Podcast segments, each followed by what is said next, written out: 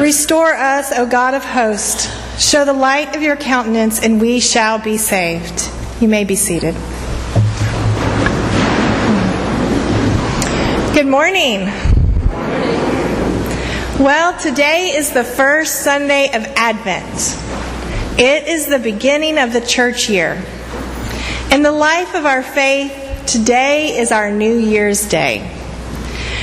Advent is a season of preparation, which I think is a curious way to begin something so wonderful as the church year. I think if I had been on the committee to plan everything out, I would have started off with a bigger bang. I would have gone straight for Christ's birth or death and resurrection. But instead, we start with preparation. We begin with waiting, with watching, with wanting. Now, in January, when we are making our New Year's resolutions, many of us make them in preparation for coming events. I'm finally going to join the gym in preparation for swimsuit season. I'm going to begin saving right away so that I am prepared when that appliance breaks at the worst time. I'm going to prepare and make meal plans this year so that every night we are prepared for dinner. As believers, as followers of the way, today, like I said, is our New Year's Day. Today is the day we begin fresh. It's the day we begin again in preparation for all things new.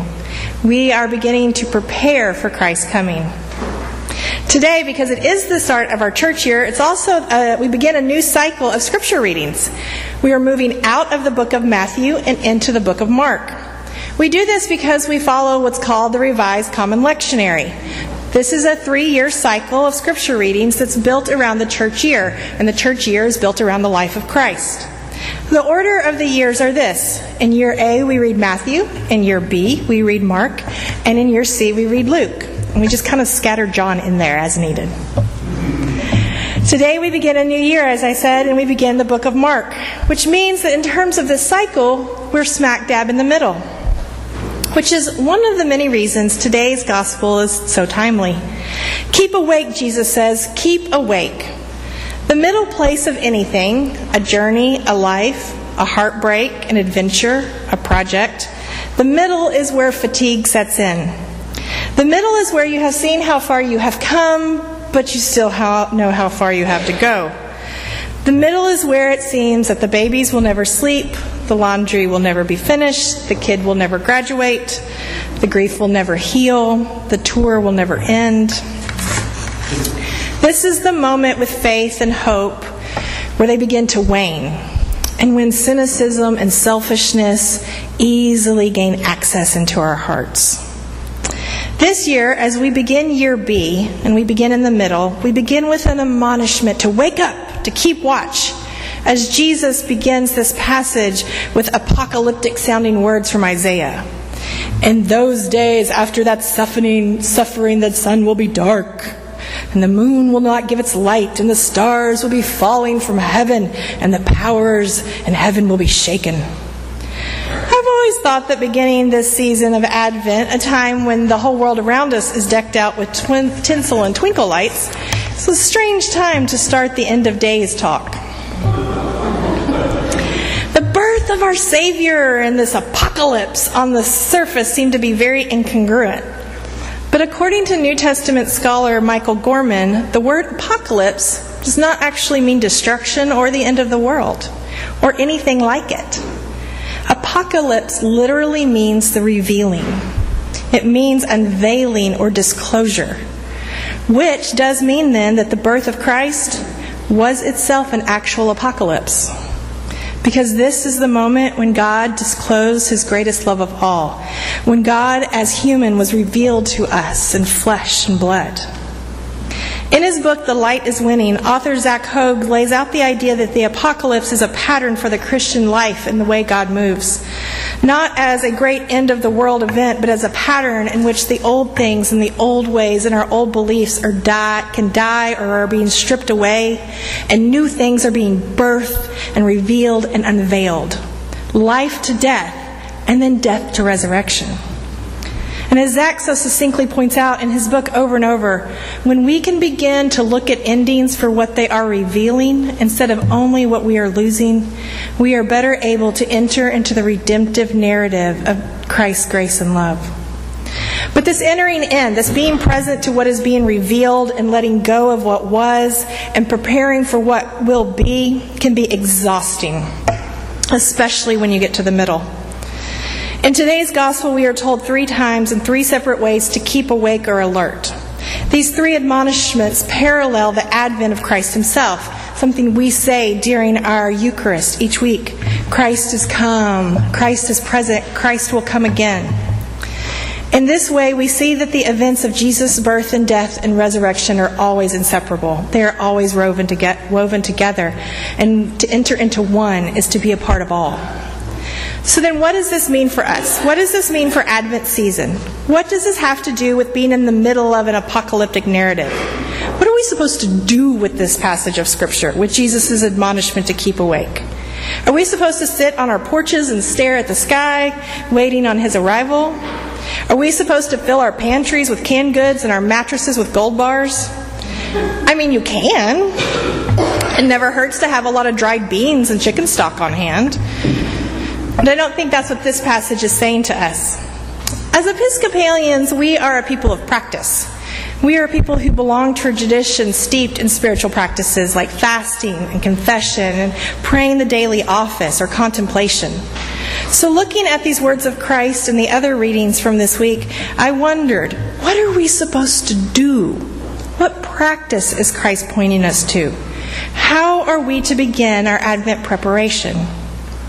One of the central themes in each of our scripture readings this morning is the revelation of Christ. Three times the psalmist writes, Restore us, O God of hosts, show the light of your countenance, and we shall be saved. The passage of Isaiah begins with, Oh, that you would tear open the heavens and come down so we can see your glory. And in 1 Corinthians, we wait for the revealing of our Lord Jesus Christ. I believe that through these and through the words of the gospel and the parable Christ told, we are being called to practice what I call the spiritual discipline of noticing. Specifically, noticing the unveiling of Christ. Right in the beauty of, in the midst of our, the beauty of Christmas, and the mess of our ordinary lives, in the midst of heartbreak, in the midst of celebration, in the midst of ordinary days in these extraordinary times. This Advent, we, like the servants in the gospel parable, need to continue to go about our lives, living out our callings and our vocations, going to work, loving our neighbors, caring for creation, baking cookies, wrapping presents, but all the while being on the watch for how the presence of Christ is being revealed around us and where there are places where we can be a part of the unveiling. But this spiritual discipline, like any practice, requires just that it requires practice. We have to do it over and over and over in order to become proficient. You might not think that noticing is something to take to practice at, but it is, I think. A few years ago, when our family first moved here, and Nathan began to commute to Little Rock, we needed to buy a more fuel efficient car. So we bought a Kia Soul. Now, before we had bought this car, I just kind of had peripheral knowledge that they were out there, but as soon as we bought it, what happened? I started to notice it, right? Like everywhere I went, there were Kia Souls. Well, the boys and Nathan noticed this too, and at the time, the boys were riding with Nathan back and forth and commuting to Little Rock where they were still in school. And so they took this noticing of Kia Souls to a whole new level. They invented what is called the Soul Patrol game. This is how it works. If you see another Kia Soul on the road, you must be the first one to fist bump the roof of your car and proclaim, Soul Patrol! Now, you only get a point if another person in the car sees the same soul. So you have to be paying attention, right, to the whole thing. If you call a soul that someone else has already called because you weren't paying attention, you lose a point.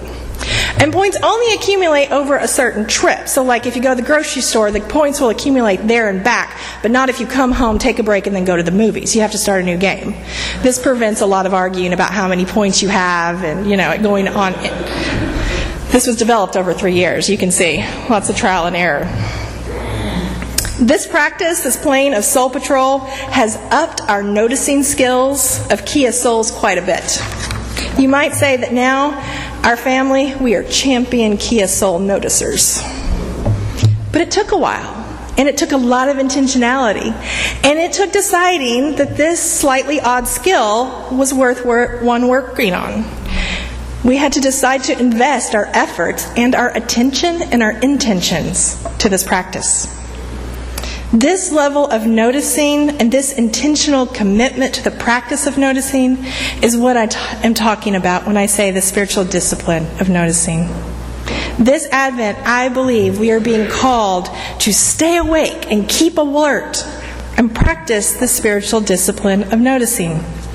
How can we practice? Well, by looking for opportunities to reflect the light of Christ's countenance for others sharing the good news that we are all the beloved, pouring Christ's love into everyone we meet.